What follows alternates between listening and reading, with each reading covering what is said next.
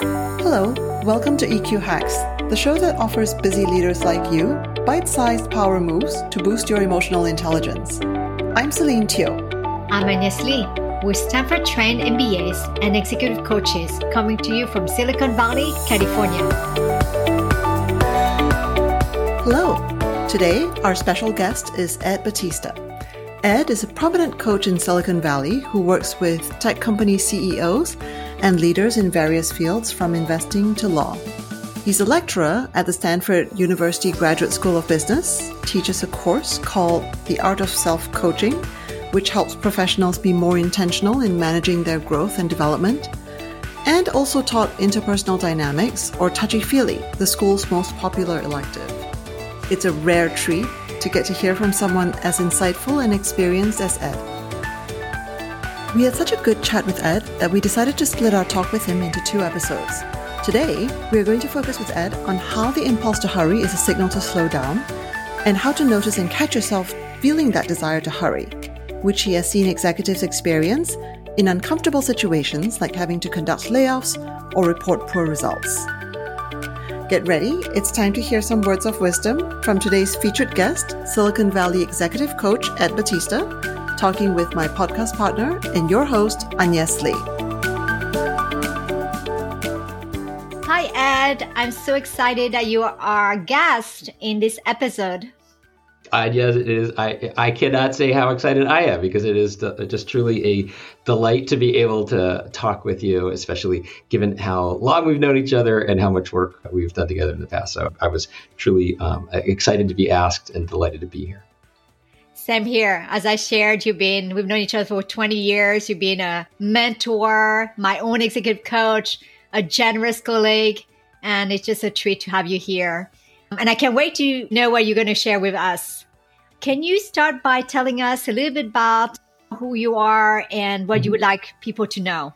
Yeah, so I am I'm an executive coach, and that is uh, basically how I spend almost the entirety of my uh, professional time. I launched my coaching practice back in 2006. Later that year, I, I re engaged with the Graduate School of Business at Stanford. And then in 2007, took on a leadership coaching role there. And, and some years later, became a lecturer. And so these days, I still have a relationship with the business school. I, I only teach uh, a class that I launched in 2015, The Art of Self Coaching. That's, that's all I do down there at uh, the business school anymore.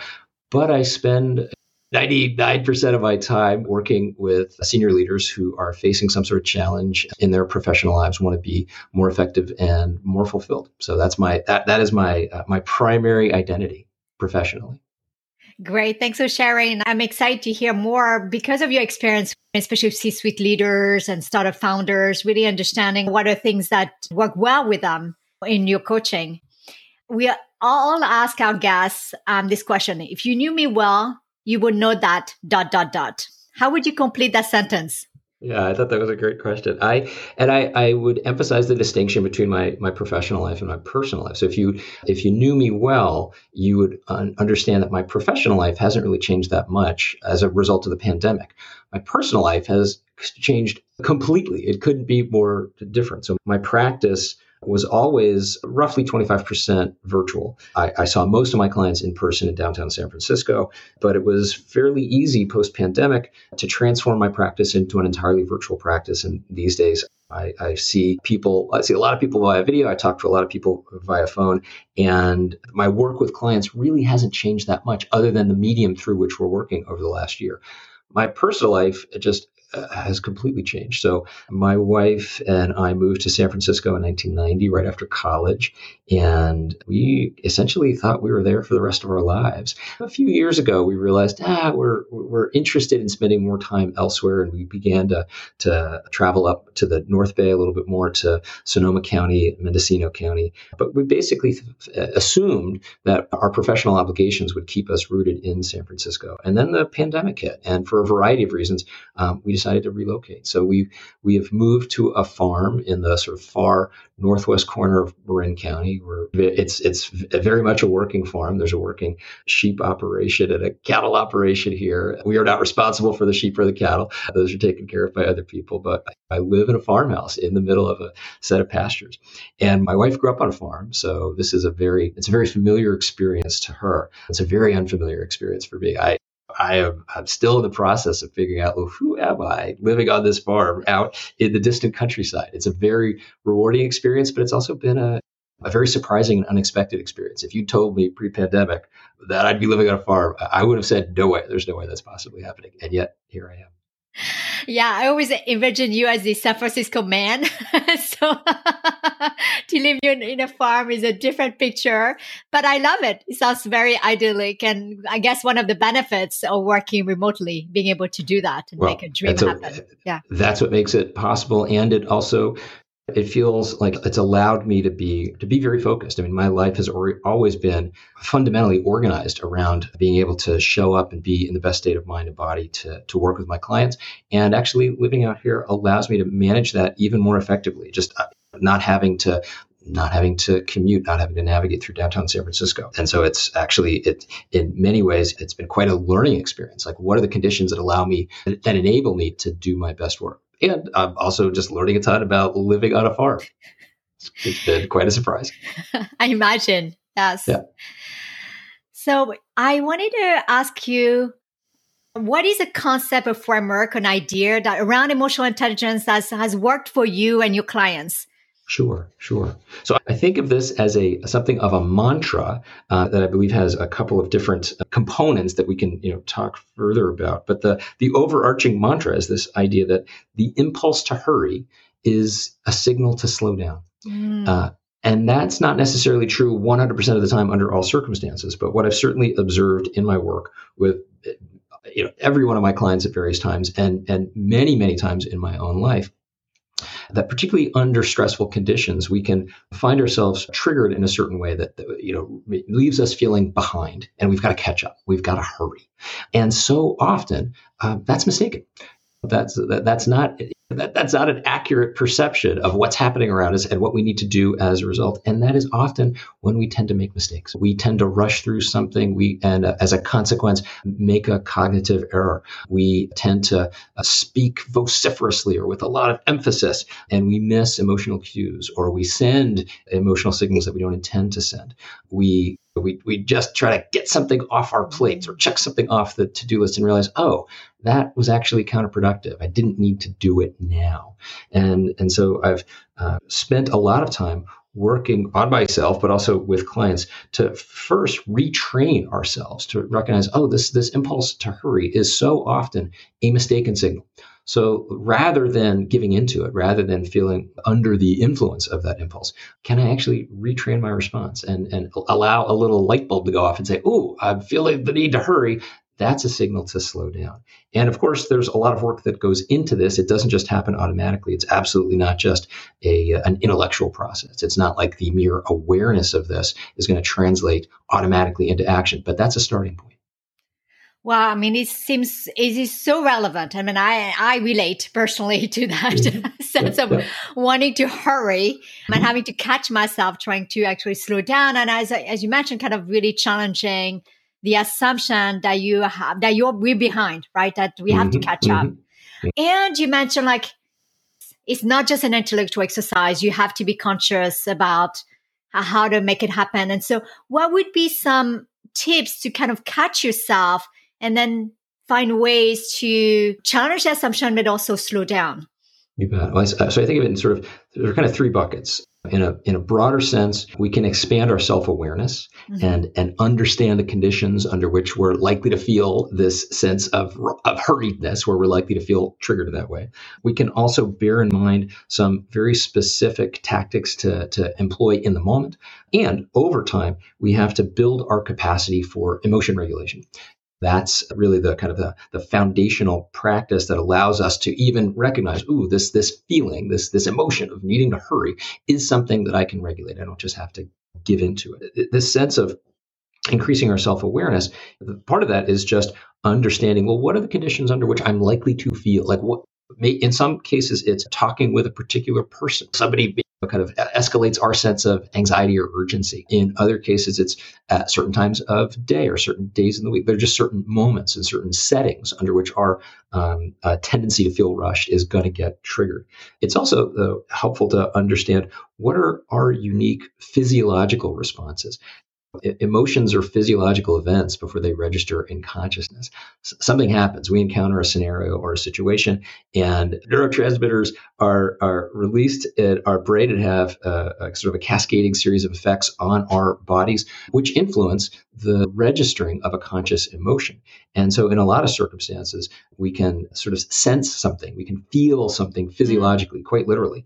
And if we can uh, train ourselves to recognize, oh, that's my tell. That's my physiological sign that that I have this sense of urgency and I'm rushing. That can I just feel my body a little bit more clearly?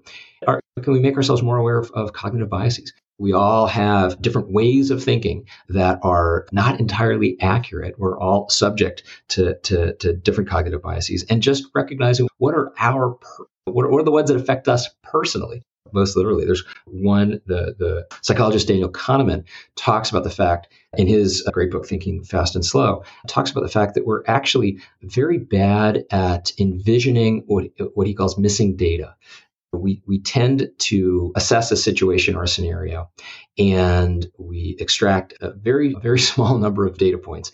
And then we construct an explanatory narrative to, to explain to ourselves what is happening in this scenario, to make meaning of it. And we do that almost instantaneously. And we, what we fail to do habitually is stop, slow down, and recognize, oh, there's probably a bunch of additional data that I don't have that might explain the situation differently. Or the data that I do have may be quite suspect. It may not be all that accurate. I mean, you know, a classic example is when we don't get a response from somebody. We send a message to somebody via some channel and they don't get back to us under in a time frame that feels desirable to us. And so we immediately start to con- construct a story to explain this. And typically, those explanatory narratives are negative and self protective. So we often make a bunch of negative assumptions that this person is not getting back to us in, the, in, a, in a time frame that feels reasonable because of a whole host of negative and self protective reasons. And yet, what we fail to do is stop and say, well, what are, what's the missing data here? What's the data that might explain this situation in a whole different you know, way? Like, uh, who knows? Maybe they're offline or they're unavailable or they're sick or something much more important or even tragic has occurred in their lives. It doesn't occur to us to kind of challenge that narrative. That's a type of cognitive bias that we can be more uh, aware of. Also, though, in the moment, there are certain immediate tactics that we can employ to slow ourselves down. One is known as reframing, what psychologists call cognitive reappraisal, that the, the, the set of assumptions that we are bringing to a, a given scenario and a given uh, set of circumstances are going to deeply inform our emotional response to that set of circumstances. It's very much connected to the cognitive bias that I just mentioned. So if we can be a little bit more aware of the, the assumptions that we're bringing to a to a given interaction, to a given scenario, to a given situation, uh, we can then challenge those. We can say, "Hey, those those aren't necessarily accurate. Let me surface and illustrate the story that I'm telling myself to explain this circumstance, and conceivably reframe it." Tell myself a different story to understand what's what might be going on here very much related to this, though, is simply talking about our feelings. In fact, it's a lot harder if we say we have to do all of this work ourselves internally alone. If we're able to surface some of these feelings, especially around a feeling of being rushed, a feeling of having some anxiety or a sense of urgency, that makes it a lot easier for us to manage those feelings and and slow ourselves down in the process.